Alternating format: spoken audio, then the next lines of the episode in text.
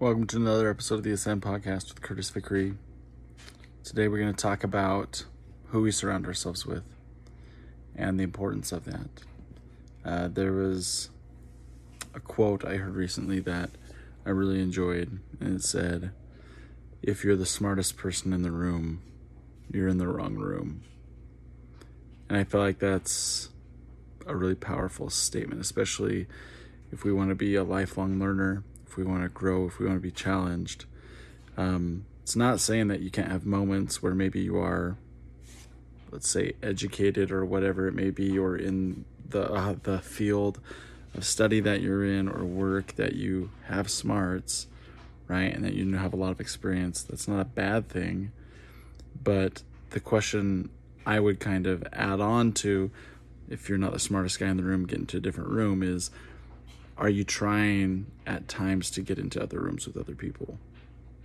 I think that's the key is that you you may not be able to always have yourself surrounded with somebody that's constantly like that. And I don't mean that in an arrogant way.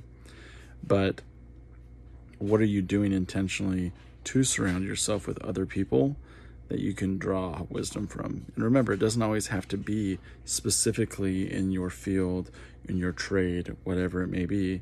It's surrounding yourself with other people that have perspectives, have knowledge, and experiences that you don't.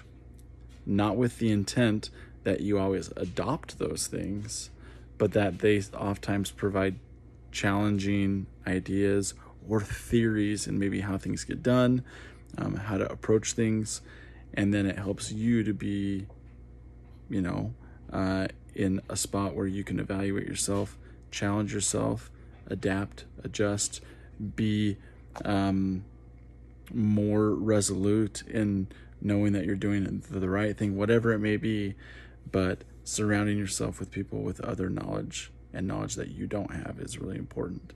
And so you can ask yourself, who am I surrounding myself with?